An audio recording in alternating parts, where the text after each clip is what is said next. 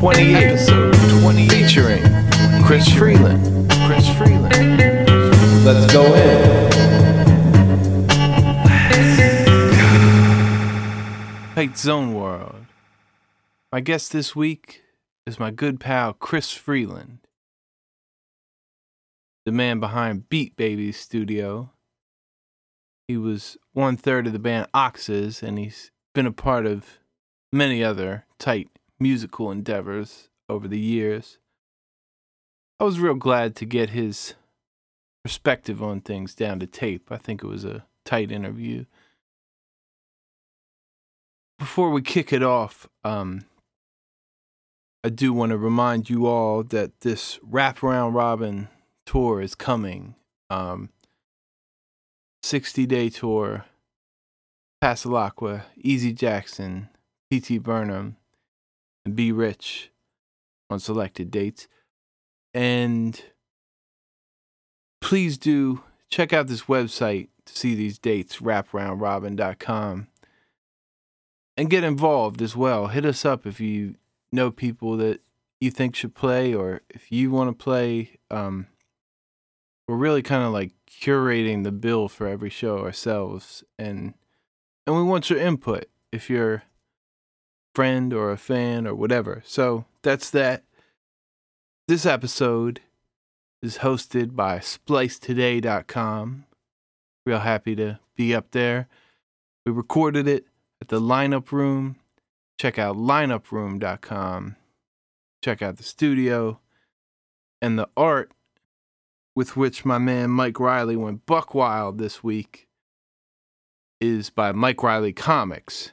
Check him out, MikeRileyComics.com. Let's, Let's do, do, it. it.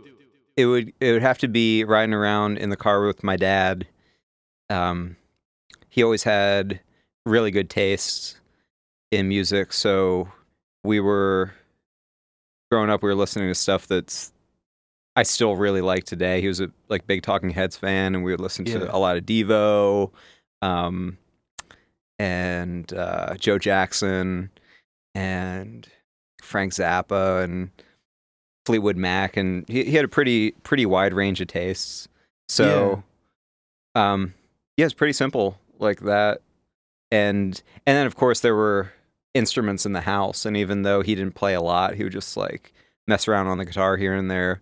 But it was a pretty easy leap from just listening in the car to seeing a keyboard in the house and being like, oh, A to B. The first time I remember seeing people just playing music in a house was actually seeing you and Mark and your dad on bass.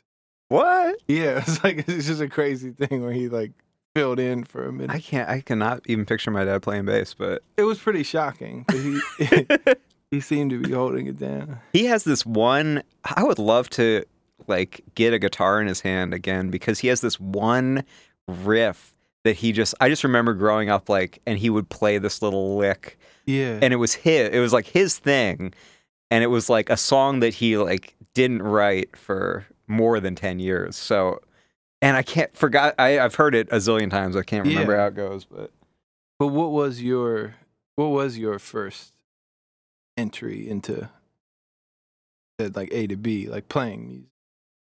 It is as simple as hearing Nirvana. That w- I mean, yeah. that was it. It was like basically hearing "Smells Like Teen Spirit" and the, my first ever playing, like playing with other people in any sort of significant way was me and Mark, me and Mark and Zach, Zach Poff, yeah. and this other guy, and we were just in his attic and we just played "Smells Like Teen Spirit" probably like 10 times and oh, that was wow. it that's all we that's all we had and that was the that was my entry to playing music with people and that was i guess like hearing nirvana was the first time that music seemed i I didn't know anything about the guitar, but I knew that what they were doing wasn't rocket science. Yeah, and it, it all yeah. of a sudden seemed where like growing up listening to, you know, my dad put on Frank Zappa, I would listen to that and be like, that's like so unattainable. But yeah. if you listen to Nirvana, you're like, oh, it's, I understand. I know what's going. You hear it, and you totally. can just like picture it happening, and so it's it's really easy to start playing guitar and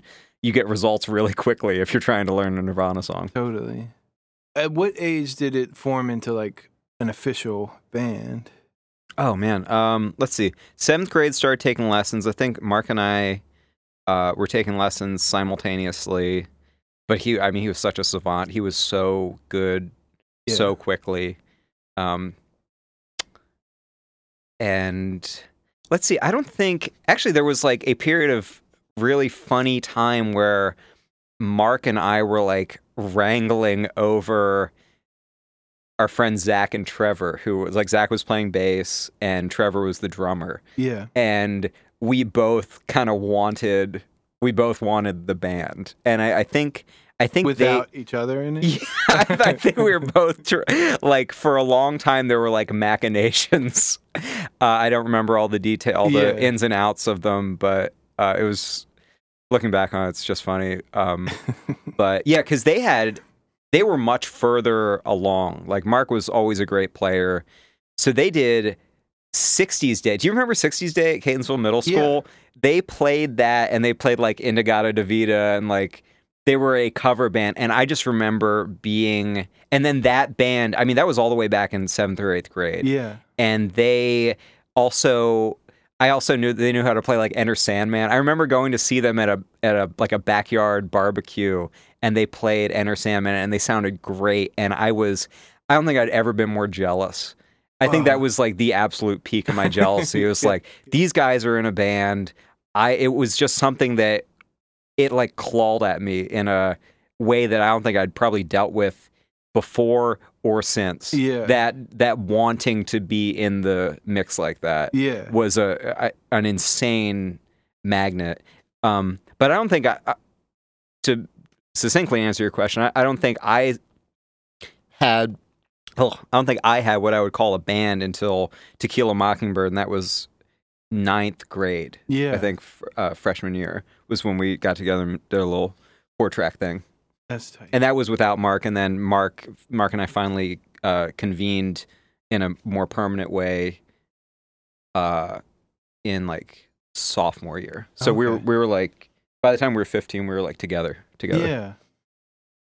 This might come as no surprise, but my first like besides like seeing these spin doctors at Merriweather Post Pavilion, my first or this might even have been before that. My first show was seeing Tequila Mockingbird. Nice. At- Not in the the- loft, right? No, at uh, a bar in like SoWeBo somewhere. Oh, okay. It was probably mums Could or mothers. I can't remember. I think it was like a weird. I think it was during the SoWeBo Fest. Oh, So okay, You okay, just yeah. got put in some random. Mhm. It was. uh, I was rem- like I remember that show, and I remember thinking about that show. I remember hearing we got it booked, and I thought of, I dreamed about that Yeah. that one show for months, like three months. All it was all I could think about. Yeah. I, I miss that obsessive, the obsessive stage of it Mm. a little bit. Yeah. In some ways, I'm glad it's gone, but in other ways, it's just like really could sustain you. You could like yeah. you could like eat. You could like eat thinking, dreaming on something as as well as you could eat a sandwich. Yeah. You get if you have something to compare something to, it's different. If you have Totally, if you got totally. like I had nothing to compare that first like SoWeBo Fest show to, so I was like, will it be in like an arena or will it be in Right, like will there be like crazy lights? Like there was Yeah. there was nothing there was you know there's no average, so Right, it was right, right. like it it was free to be the best thing in the world.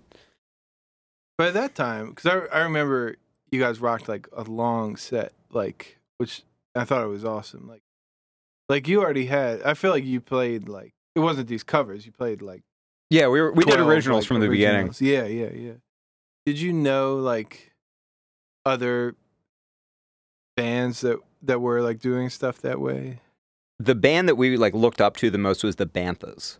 Yeah, that was uh, I think one of the guys was from um John Reinhardt, John Reinhold. I Can't remember all the names now. I remember um uh Nat. yeah, The like three of them went to school for the arts, and one of them went to Catonsville.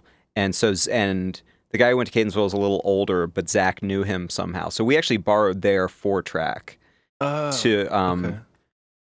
to record um and we would go see them and you know that like that was the greatest. I like I love so many local but like Pedge, fucking Mm. love. I don't know. Do we curse on the podcast? Yeah. Or we, oh, we just let it rip. Okay. Yeah. I love Pedge and the Banthas, and you know, if you're a if you're a young guy in a young band, you you know find people really quickly to to look up to Yeah. and just like glean whatever. You know, if they're if they're just on like step C and you're on step A, they seem like the most worldly oh yeah. people. It's funny because uh, all my Ellicott City friends talk about all of the the Ellicott City bands. I'm just like, who? What? Who What, are- cares? what were they? I can't remember, like Mustard Seed Magic and Okay. House of Plaid, and uh, but they're all bands that they played like different church basements. Right. so right, right. And then I guess the move from there was yard sale. Of course. Uh-huh. And like, I guess that's kind of an extension of. yeah, it's ba- I mean it's basically the same thing except for, um, I guess I started doing the vocals, and then Mark came in and played guitar. Um, but yeah, it was just pretty much more of the same. And Yeah. we did I think two more records, and then and then high school ended. Is International Soundscape International? That the the first band from there? Yeah, yeah, yeah. That was um our the drummer Trevor um he had to leave the group and then we got Will Redman who still plays with Mark in Micro Kingdom such Yeah. a fantastic drummer and that was a really fun band. It took such a weird arc um that we kind of even weren't I certainly wasn't ready for it. Um like we started out with these sort of weird it was a lot far more instrumental and like weirder song structures and we definitely got into like like weirder time signatures and I, I think we were too i wouldn't call it prog because we didn't it didn't seem that way but it was prog proggier than anything we had done before and then that morphed really quickly into a, a very strange band and Yeah. got a lot of noisy elements and and by the end it was like very experimental and very improvisational um and then mark and i just sort of conked out and started oxes because we wanted a band that was like structural Hmm. again Well, where did that element come? Was it, was it Will bringing that will will and and zach definitely more so and i was like along for the ride like I- Yeah. I, think it was also when i started at umbc um i got into the new music ensemble like right away that was the first i came in somewhat on a music scholarship even though i didn't have any um theory behind me or Hmm. anything like that and i don't and I think all music majors had to be in an ensemble of some sort. And since I couldn't read music, I was sort of they just kind of threw me in the new music ensemble, which was the best thing that could have happened because I got exposed to all these, you know, John Cage and all this kind of far Yeah. out thought on music and, you know, using noisy elements and all this stuff, which is Yeah. still, you know, I mostly work on some kind of pop music nowadays, but knowing all that stuff was, you know, prof- really influential. Oh, so yeah. it was around all of us, but Will was definitely farther along in that sort of line of thought.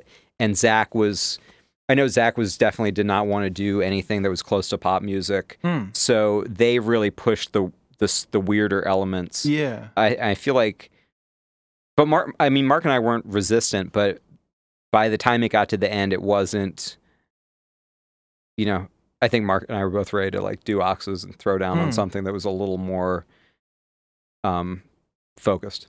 I remember that that band really got, I think, locally a, a kind of good amount of attention. Mhm. And like you guys were just older and kind of doing bigger things. So like, I thought it was wild because it would be like these like kind of, kind of like well attended shows like at like the church where you would set up shows and Uh-huh. everything and like in the suburbs and then the crazy art performance and, Uh-huh. like everyone's kind of like huh like, you know?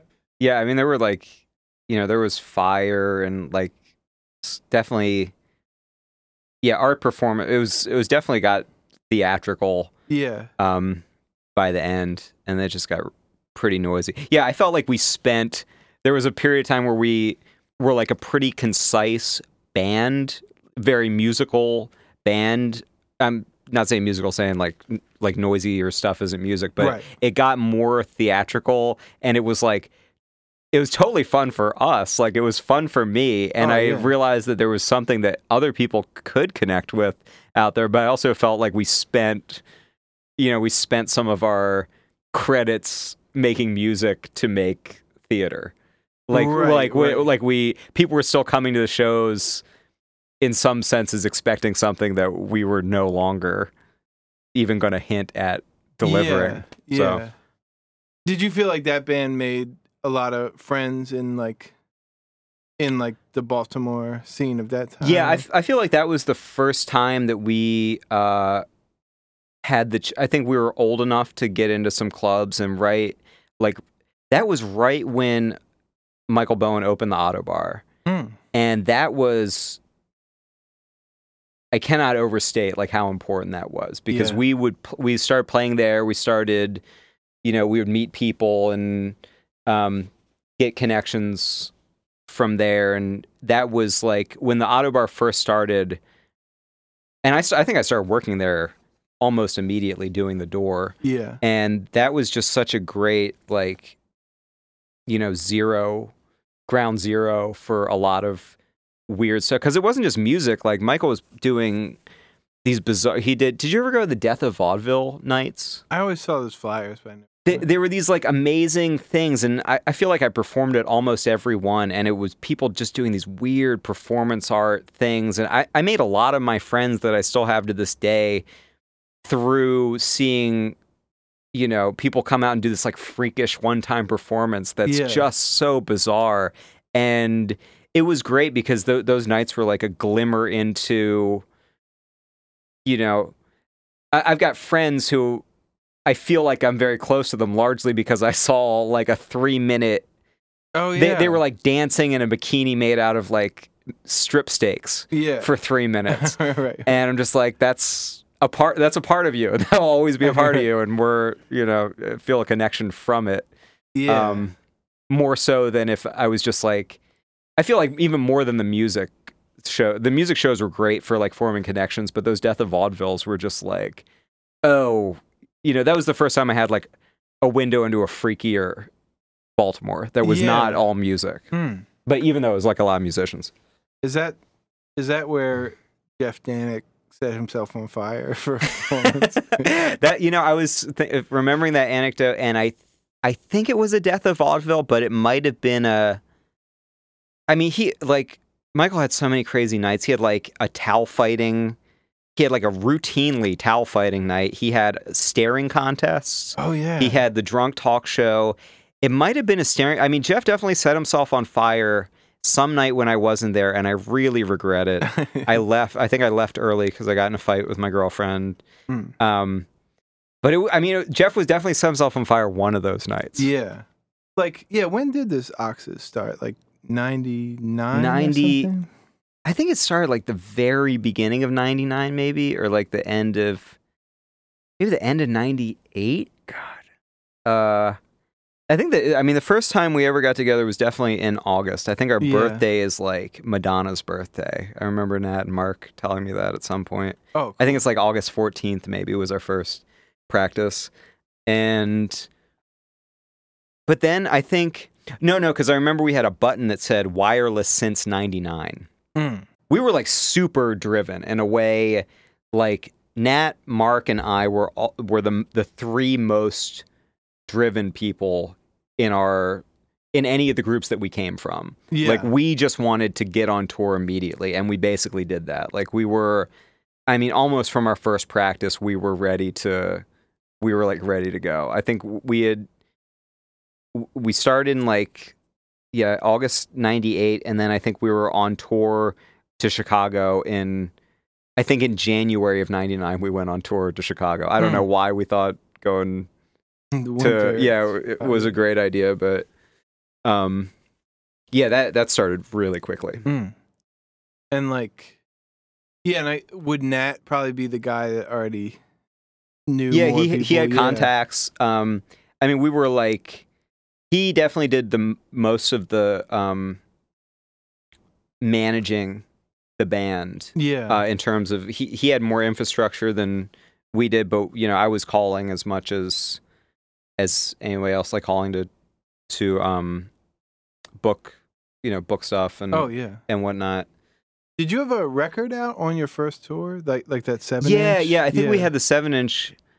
Yeah, we did the seven inch at the UMBC studios, and um, yeah, we got it pressed through Reptilian, and things. Ha- I mean, things happened so quickly. I think Mm. you know. I, I don't think we had the seven inch yet. I think we had a tape with our four song. It was like our four song demo um, from that era, and then we went on tour selling tapes. I mean, this was like this was so long ago that we did okay selling. Well, people are selling types, tapes again, but there was a there was a valley for your history. There was a valley where tapes weren't what's up.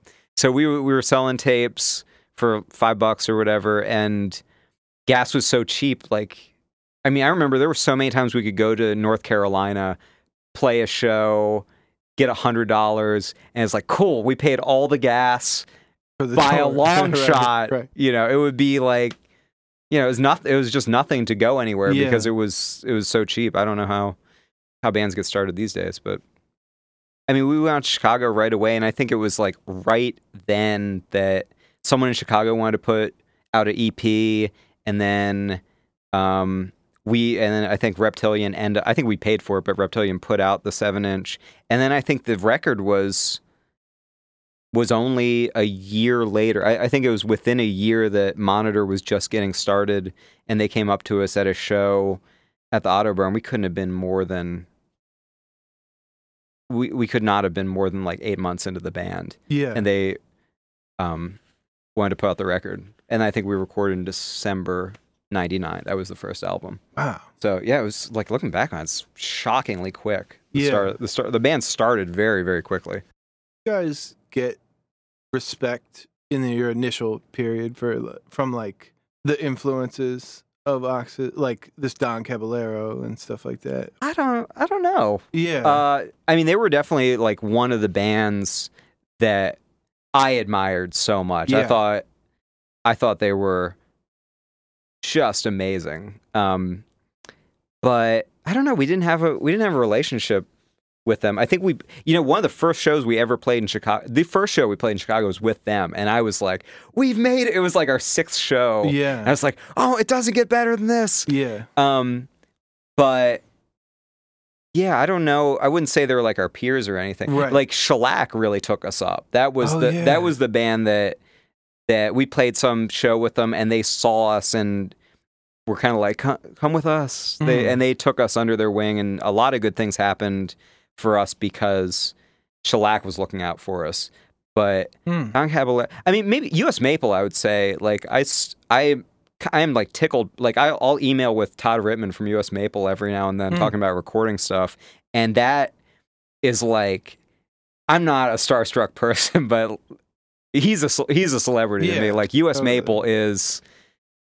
I mean, they're like a once in a lifetime band, and it Totally. it, it, it just kind of blows me away. I feel like they're a band.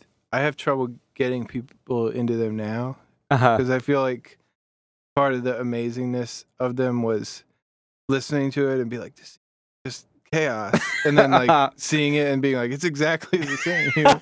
yeah, they're they're like a 3D one of those dot 3D Yeah. pictures where you I remember I remember playing that record with Mickey in the car cuz I saw them um, with Nat's other band and I didn't get it but you know, I was younger and I was a far more patient listener so I got Yeah. the I got the CD and I just listen I remember listening to it 5 times and I was like I don't get it. And I listened to it 10 times and I was like there there's something there but I still I don't get it. And then I listened to it 20 times and I was like, oh my God, they're like, they're geniuses. Yeah. And they, but it takes, I don't know. I wish everyone had the, cause I don't, I don't have the, like if the next US Maple came through the door, I don't know if I'd have the patience to be like 20 listens Mm. of the whole album. But, right, right, right. um, but they're well worth it. Yeah. So how was this first record received? You know, Oxes was always easy. Like it was it was always like I mean, I you know, I record all these bands and talk to bands about how the business is and blah blah blah, but I can't I literally can't answer the question of like how do you get people to pay attention to you because that was something like Oxes didn't shoot for the stars. We weren't like about to. We weren't going to have like a singer like a top ten, Right. but we wanted to do as well as we could do in our era, Yeah. um, or in our in our world. yeah. Um, but it was like really easy. Like we started, and from the start, we had all this, you know, all the like the weird performance stuff that went back through ISI and the theatery aspect of it. And then Oxes was high theater, yeah. and you know, we had our gimmick from like from early on. I felt like we were doing really good music, but if you wanted to it, it was so e- like if a band if you can point to any band and be like they're the band that does this people remember that Yeah. and we were a we were like a band that does this. It's like the guitar players run around and Right, the drummer right. leaves the drum set and goes around and it's you know it's a wild we create like a crazy situation where things can happen and that was very exciting and it was something that was exciting for audiences too.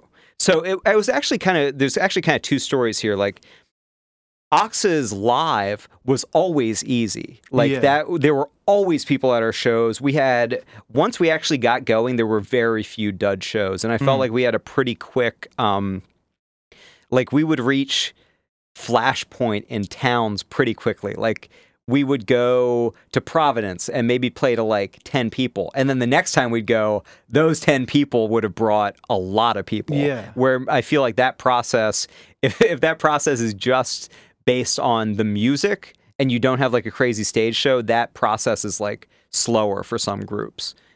Our gimmick had free space in it, which was awesome. Like Yeah. we the thing was like, they're crazy, you don't know what's gonna happen. And because of that, we could go you know, we played in Boston a dozen times like we played in Chicago ten or 12 times and Yeah. people kept coming out because it wasn't like this is when Nat stands on the monitor or this is when Mark does this. Right. It was like it's always different. It was it was always going to be different every night. The flip side of that is um you know our music was if you take the music away from the show, it was at times like challenging and dissonant and weird. So we weren't like selling you know there's there's two sides of it. We never had a bad shows really, but we didn't sell a lot of records. Wow. There's a lot of there's a lot of bands that sell a ton of records and those records live forever. I mean, if you make a classic record, it's classic. It's a classic Yeah. record forever. Um, but divorced from our show, our records sold fine. I mean, they kept us afloat, but they didn't.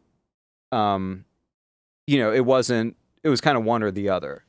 I feel like we knew we. This is an expression I've never understood, but I use it even though I don't understand. It's like Okay. like he knows what side his bread's buttered on. Have you ever heard that expression? Yeah. Like I think we knew what side. Like I didn't need something was wor- It was clear that something worked in the band and- and people connected with it. So Yeah. um, yeah, if the if the critical acclaim was like particularly good or particularly bad, it didn't. You know, we all believed in what we were doing, and we Yeah. thought we were doing something really cool. And I liked, um, I certainly enjoyed the musical aspect of it as much as the performance aspect. So I didn't, I didn't feel like we were. I feel like there. I feel like I've seen bands that have covered up horror music with like a big stage show, Yeah. and I didn't. I wasn't afraid that we were doing that. I believed Yeah. in the music as Yeah. well. But it's certainly more fun when everyone's running around. Totally. Like after this first record, is that when you were saying you were gone six months out of nine months or something like that? yeah, yeah. I think that was probably. I think that was kind of more centered around the second record. I Oh, feel like the first record, um, like once we got the a booking agency involved, like Monitor signed us, and then it was like right after that was the booking agency, and Yeah. before that we did a ton of legwork. Yeah. and I you know I talk to bands all the time about the them struggling and trying to get someplace and it's I firmly believe it's like if you if you're the hardest worker things happen and Hmm. you you have to be you have to like not say no and not take no for an answer at any point and um but so we were working really hard like touring booking ourselves that's like people want to know what attracts labels and booking people it's like doing the shit yourself because you know, if a label sees you doing something yourself or a booking agent sees you booking, you know, oh, like like Oxes already booked. We had booked a nationwide tour. By the time they came around, we had already booked like three tours right for right, ourselves, right. including a, a you know coast to coast one that was not booked well, and we ended up staying in Portland for a whole week. But Yeah. you know, I mean, that's like you know that's the down payment on things happening yeah later on. Yeah, so we were working really hard, but it, I mean, it didn't seem like work because we were all just like fully obsessed. yeah So then once the booking agent came in the picture, it just kind of kept going. But I think the yeah the peak of it was we probably did six months of touring in a nine month period, and that's when it's I started to get pretty burnt Mm. from that. how so The rewards were not as great. Um, it was not like the experiences weren't as special when they were crammed together so much. Hmm. I figure I've I've realized that if I'm ever going to tour again or if I ever like go on the road the the optimum time to be on the road for me is 3 weeks Mm. because at that point I am I the whole time I know it's going to be over and I'm savoring it constantly. I'm not Yeah. and then like when it when it is over I am wishing it was a little longer. Yeah because I just it's a terrible feeling when you're just like I just want to go home and use my regular toilet and it doesn't right, right. and it doesn't happen. Or you you know you get older and you start getting sick and then I mean the last the last tour we did was it was only a couple years ago but it was in Europe and I was um got sick on tour and it was like horrible congestion and I just remember like before shows I would just be like drinking scotch and eating spoonfuls of the hottest mustard I could find to just give me like a like a 30 minute break in my Yeah. sinuses to play. And I don't, I don't want to do that anymore. I feel- I feel you. So when did Oxes like not stop but go on hiatus?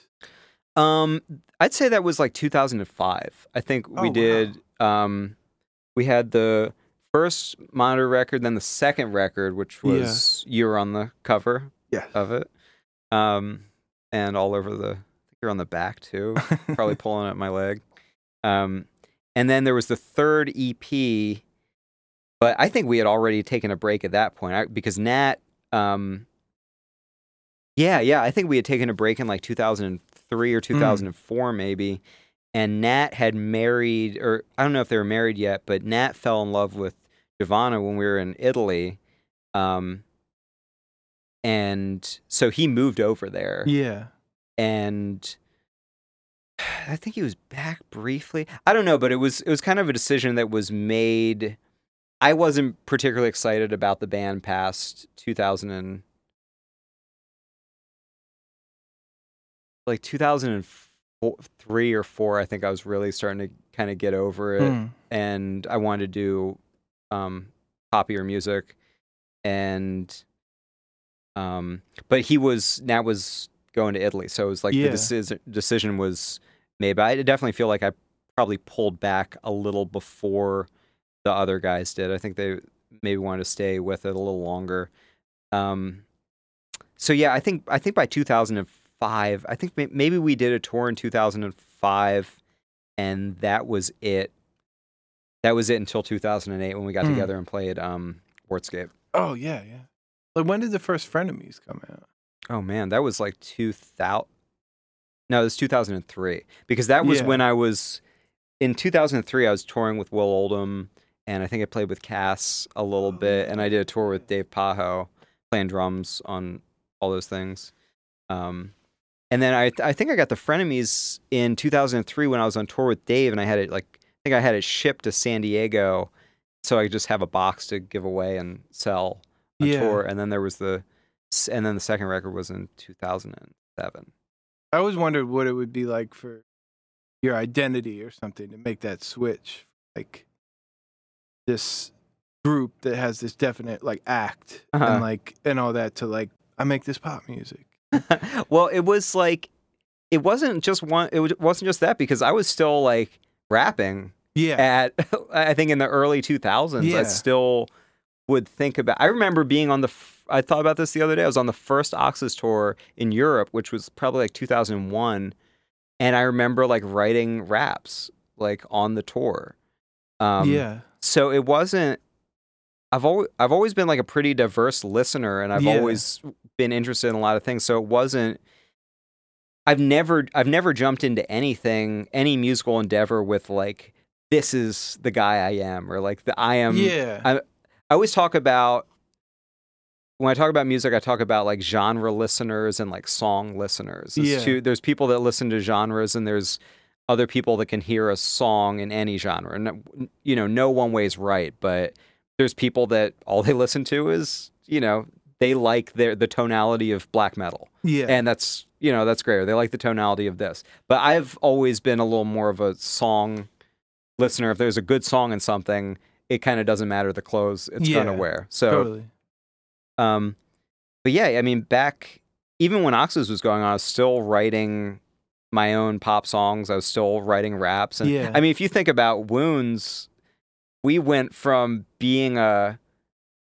I mean, the the part of the story of Oxes is like I, in some ways, like stole. Or at least Mickey says that I like stole Super Bass Quad because I was just like, I don't want to fuck with like I don't want to play in a rock band with you guys anymore because this I'm in this rock band. At least I feel I don't know how do you feel about that? Because I definitely did that. I definitely was just like, yeah, I'm going to go play with these older kids who are, Right. are ready to tour. Super Well- Super Bass Quad by the way is me and Dan's band with my brother Mickey yeah. and Mike Romano Shields. Um, and then we were this rock band, and then but we were also writing raps and and playing basketball. yeah. And then I think I like, and I was like, guys, we're we're a good rock band, but we're a better rap group. Yeah. So let's do that. And I still I stand by that. I still Oh, think yeah. we're a better rap group. I think that Mike and Mickey were initially bummed. And I was like really, really excited because I agree that, that we were a better rap group. Even though, whoo, I, I got a copy of this new raps party from Matt Pless the other day. Uh, and it was not tight. But Was that the cassette with the Yeah. hoodie on it? yeah. it had Black Cherry and what Yeah. else? uh, armored elephant, um, chainsaw noises, and I, I can't remember the other. You know, I'm pretty sure I gave that tape to Ghostface when I met when I like went to his signing for Supreme Clientele. I'm oh, that's what's up. almost positive that I tried to like slip it in. I remember That's you and me making Black Cherry and being like a song with a hook. We did a hook. Or no, that's Heart's Blood. Oh, Heart's Blood. Sorry, that's- sorry. that's the that's the, the last song on there. Yeah. Okay. But yeah, I felt like, like, I have no idea what would happen if we just start rapping and playing shows. And yeah. There's no like blueprint, but I felt like that's what I wanted to do. It seemed like more exciting. Uh-huh. So- you know what I mean? So Yeah, and it was it was way more fun for me to like be have you guys all come over after school and just like sit or just have a beat on repeat yeah, and just sit and write and just I don't know. It was it was like the fact that we could all be creative in a way that it was not like that in a band where we all had to like guide if we were in a band we all had to like guide it. And if we're writing raps over a beat, you know, whoever makes the beat made the beat and then we are our own little empire for Yeah. the raps and we just sit around around the table and then we'd go play the neighborhood kids in basketball. And those were some of the happiest afternoons. Oh yeah, totally. There was just like zero pressure to have it be any certain way because there was no. Mm-hmm. Yeah, yeah, there was no like I mean, we knew it was it was kind of going to be like Ghostface, but other than that, other than sort of being like Ghostface, we didn't know what was going to happen. And the beats were always so different. Some of them yeah, were very strange. Some of them were really bad. Some of them were like transcendently amazing for no reason at all. And like Mike and I were just we just you everything was so new. Like Yeah. we just put Mike just got a sampler. I just got a sampler. You know, I was pulling things off of TV shows and blah. blah. Yeah, it was like it was far more exciting. The creative process of Wounds was like so much more exciting than the creative process. You probably even of Oxes because like I knew what I was doing at that point. I was like, I'm playing the drums. right. These things are going to happen. We're making rock music. The song's going to be about this long.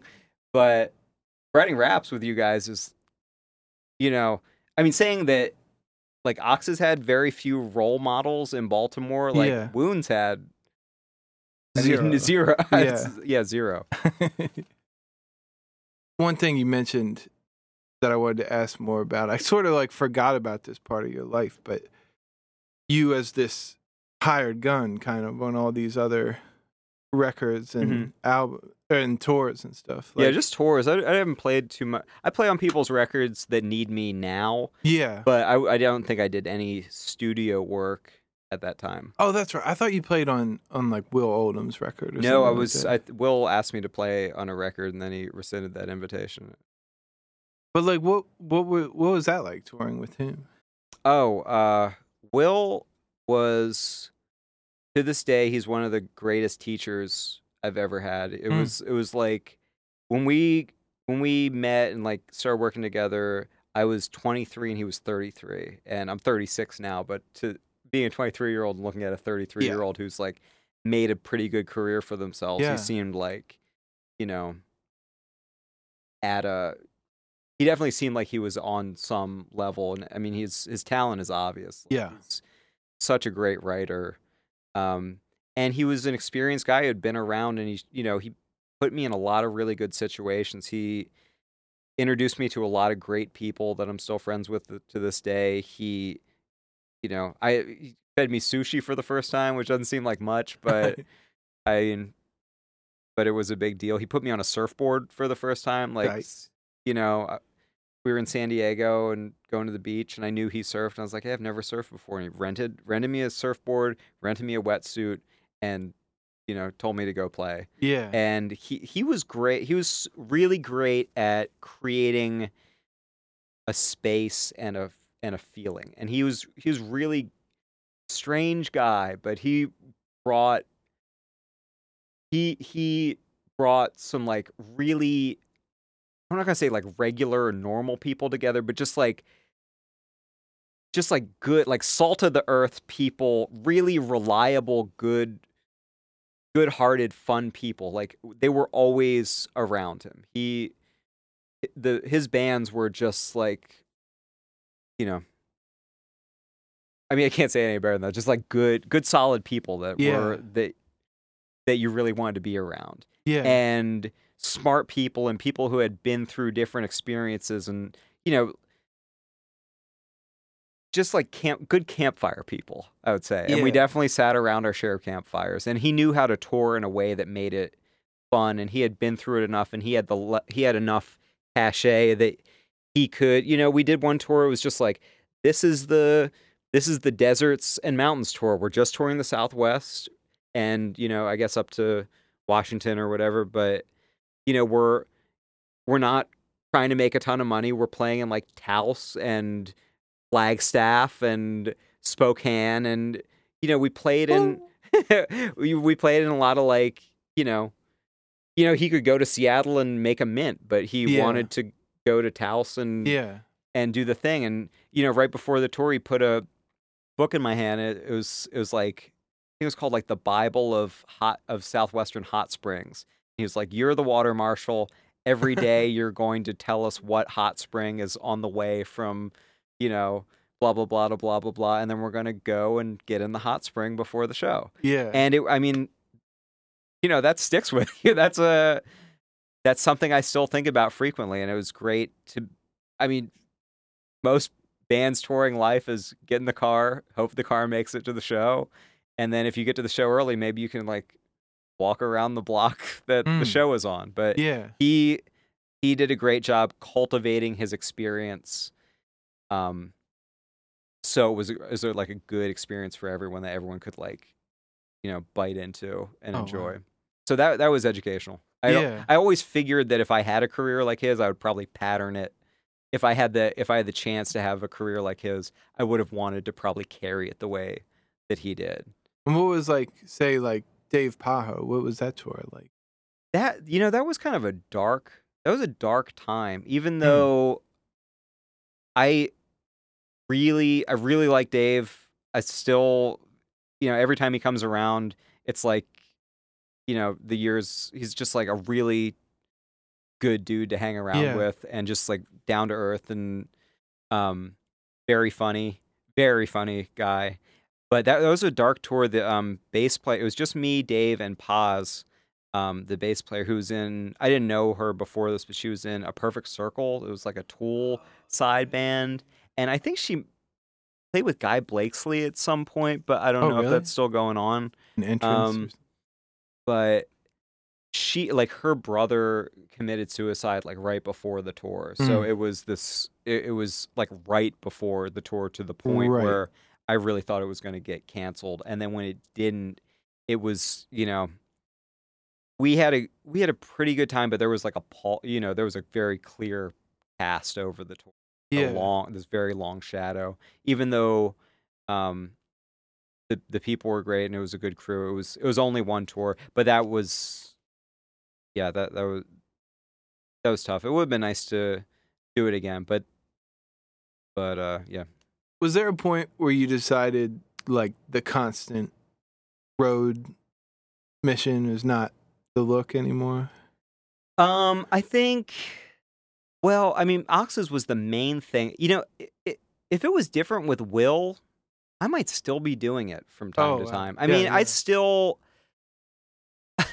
it's funny when whenever like oxes gets together um and we play it's always so much fun until i pack up like until i pack up my drums i'm just like why don't i do this all the time why isn't this what i'm into and just like it's for some reason like packing up gear putting it in a car taking it out of a car and putting it on a stage and then breaking it down and putting it back in a car and then putting it someplace else doing that that used to be like an honor Right. to do the the idea that I could like fold up a drum stand and put it someplace where it wasn't an hour ago was Right. like thank thank you God like yeah. it was such an honor to do that um and now it just makes me crazy and Mm. also I mean I've spent so much time in the studio that I've and I've heard a lot of bad live sounding stuff so I'm not in a rush to I don't know I'm just not in a rush to like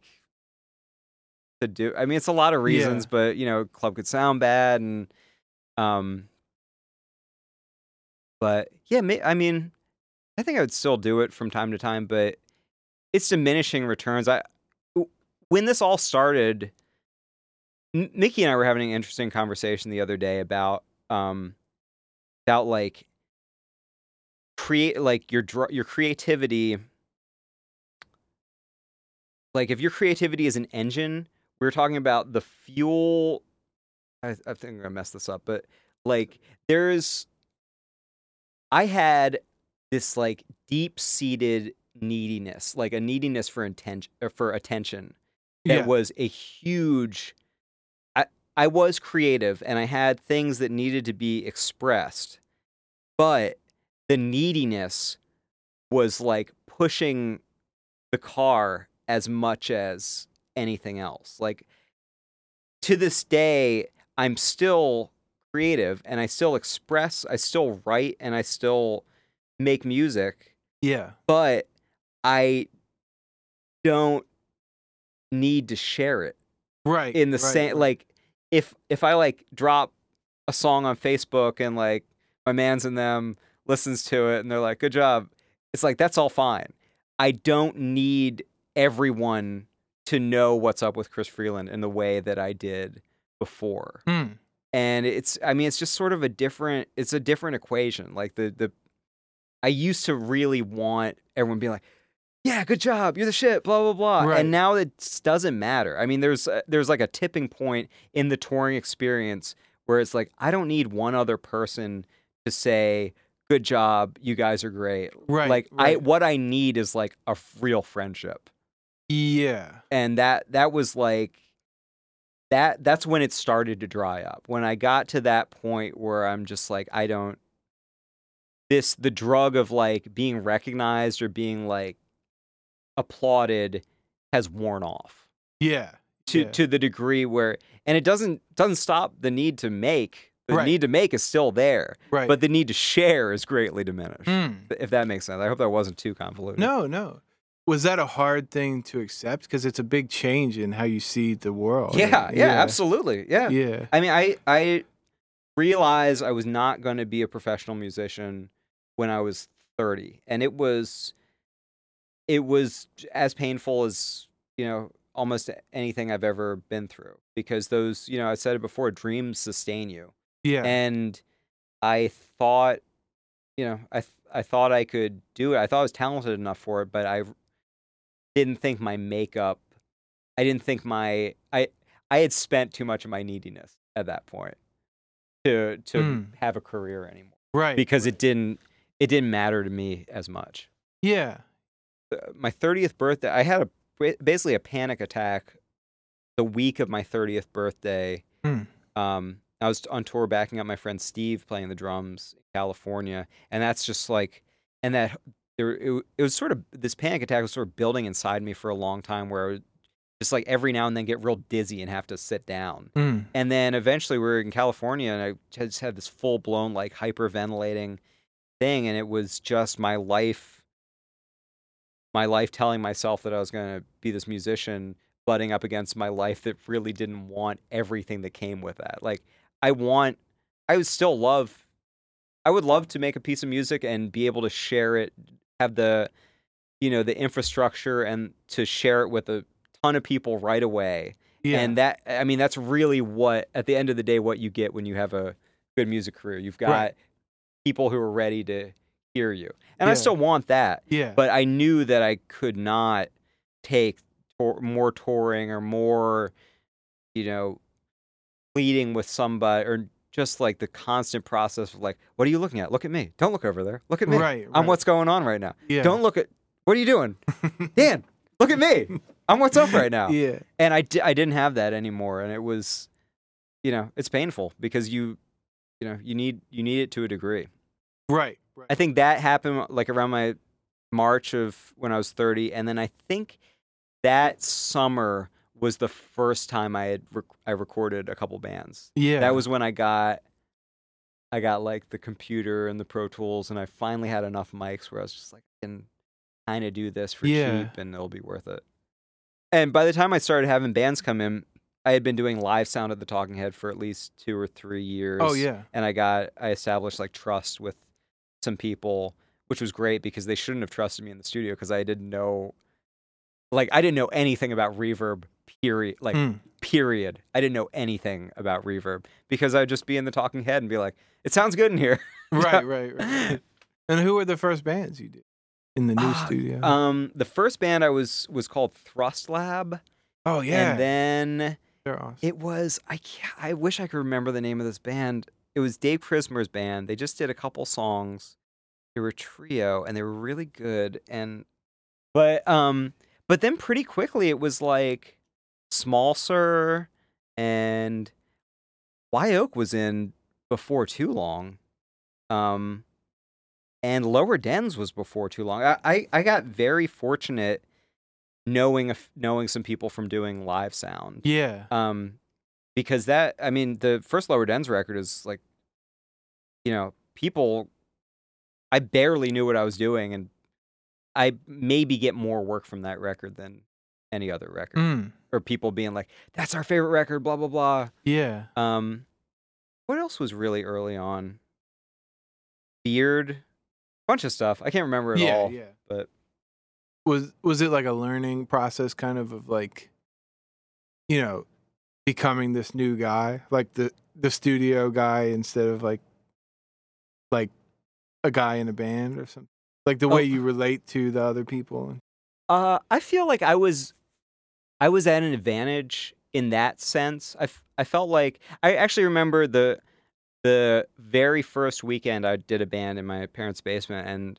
I came upstairs. The band left, and I came upstairs and I talked to my folks, and I was like, "This is this could really be good for me. I could really do. I could really do this. Like I Yeah. felt." Even back then, I was like, my personality is really good for this job. Like who who I am naturally is really fit for doing studio work. Mm. Like I'm really patient.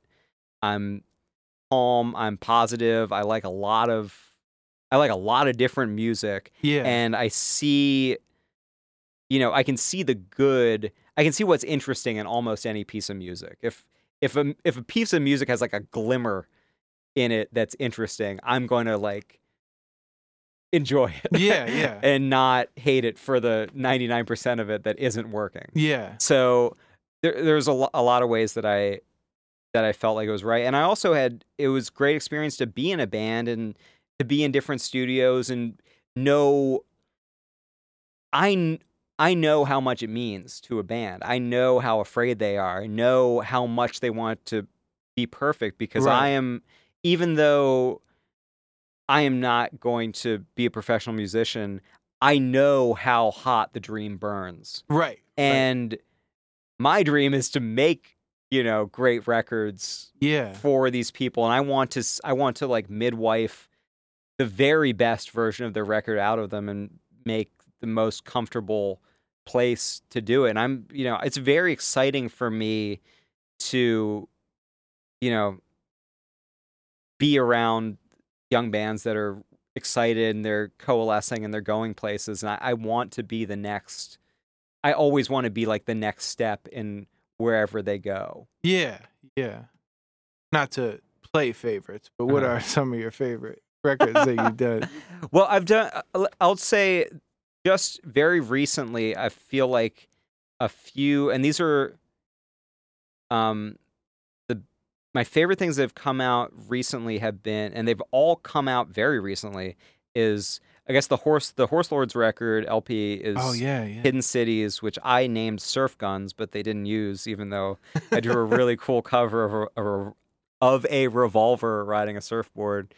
Um, but that record, I I am just so happy with that record because we had of like we had a really clear vision sonically. A lot of times you, a lot of times there's not a ton of so, like sonic vision. It's like it's gonna sound like this, Yeah. but we knew everyone sort of knew like from the jump we all wanted the exact same thing. It's like we Mm. want i think the thing we kept saying was close but not claustrophobic. And that's and i feel that's exactly how it turned out. It's a really close sounding record. The guitars are close. The snare drums up in your face. The kick drums like right. The everything is like it's flat but it's not i don't know it's flat but it's like incredibly detailed. I, I love that record and i really love Me working with them. And um just this Wildhoney record just came out that i'm super proud of. Um that was really fun. It was warm outside and everyone was smiling and happy. And and it was so many guitars. I was i was very happy to make like i you know i like many people love that my bloody valentine record the loveless record Yeah. and I know that they that was like a big touchstone for them and yeah. My Bloody Valentine and a lot of noisy stuff in general. And it was one of the noisier records I've ever made, but I was excited to get to make a record that was so vast but and still like because they're a great pop band they're a great songwriting band with good like their bass player is fantastic alan is is like kind of the secret weapon of Mm. that band in a lot of ways so it's like a really cool groovy record with these vast guitar landscapes with you know i mean up to 10 guitars per song yeah. and and it turned out it turned out great and i that and i love that record largely because i felt like it could have collapsed it was like a house of cards like all these reverb choice and all there were there were so many more decisions to make on that record than any other and any one of them could have let the whole thing implode um but it didn't Yeah. uh so that uh horse lords um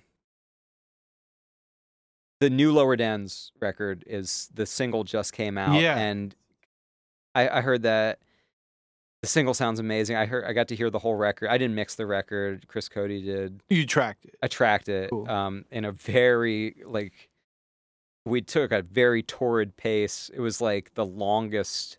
I think we worked every day for two weeks, like ten hour days every day, Mm. like eating eating a sandwich while standing up. It was just like everyone working all the time. Yeah. It was like it was almost like when the boss comes in and everyone pretends to work, but it's it was like that for like a sustained pace. And Like That- like why just doing all these we had so much to do. Yeah. It was, I mean, I'm not going to get too much into it, but like th- they had a bunch of unfortunate things happen in the in the timeline of the. Mm. Re- there was one point where they thought that they were going to come in for six weeks and we were going to make the record, and we're like, I was like, that's heaven. That's really wonderful. Yeah. We'll have a good pace. And then basically, I think the label wanted them to go someplace else or blah, like all this stuff went on. And basically, long story short, we went from like, great, six weeks to make a record to two weeks. Yeah. And then it was just, there was just so much to do. I mean, we didn't do it all. I think they did some keyboards and I think they did the vocals elsewhere. But that, those are four of the very best musician in a room with like four musicians who were just great. yeah. They're, I mean, I can't, I can't say enough about them. Yeah. Walker Teret is one. I mean, he's a friend of mine. He's one of the most talented, all around talented people Hmm. there is. Yeah. Yeah. Um, and the, this the last record just came out two days ago. Zane Campbell's um, miraculous country record, which Walker also played on. Um, and this everyone should hear this record. Zane Campbell, he's from this. I don't know a lot about Appalachian folk, but he's from this famous folk family, um, Appalachian folk family, and he is just a great songwriter, like an unbelievable songwriter, and he has a once in a lifetime country voice. And that record was all in the same room, everyone live. Like he's singing and playing guitar live. Walker played the bass. There's a Susan Alcorn on the pedal steel, Oh, who's a, such a phenomenal player. And um, oh, Anna, I can't remember Anna's last name. She played the fiddle, but Hmm. just a really great songs and and just a good vibe. Like yeah. ev- like a lot of laughing and a lot of ball busting. It was one of the more ball busting sessions. Oh, but, that's all. but yeah, really good time. Cool, man. Well, I guess that kind of brings us up to present day. Is Here it? we are. Here we are in the moment. Let's go. well, thanks so much, my man, coming through. Oh, okay. Yeah, it was my Or treat. Is there anything else you want to mention for the future? I want to mention for Anything? the future that um, most don't know this, but I either me or I think I named height. I think I, I'm pretty sure I named you height during a badminton game. You and Mickey. It was me and Mickey. Yeah. Okay. It was a, I think it was a co-authoring, but I, I if if I didn't do it, I was at least there. It was a badminton game, and um, yes, you were eight. yeah. Well, th- thanks for having me on. This is a real treat. All right. Thank you so much to Chris. We'll see you next week.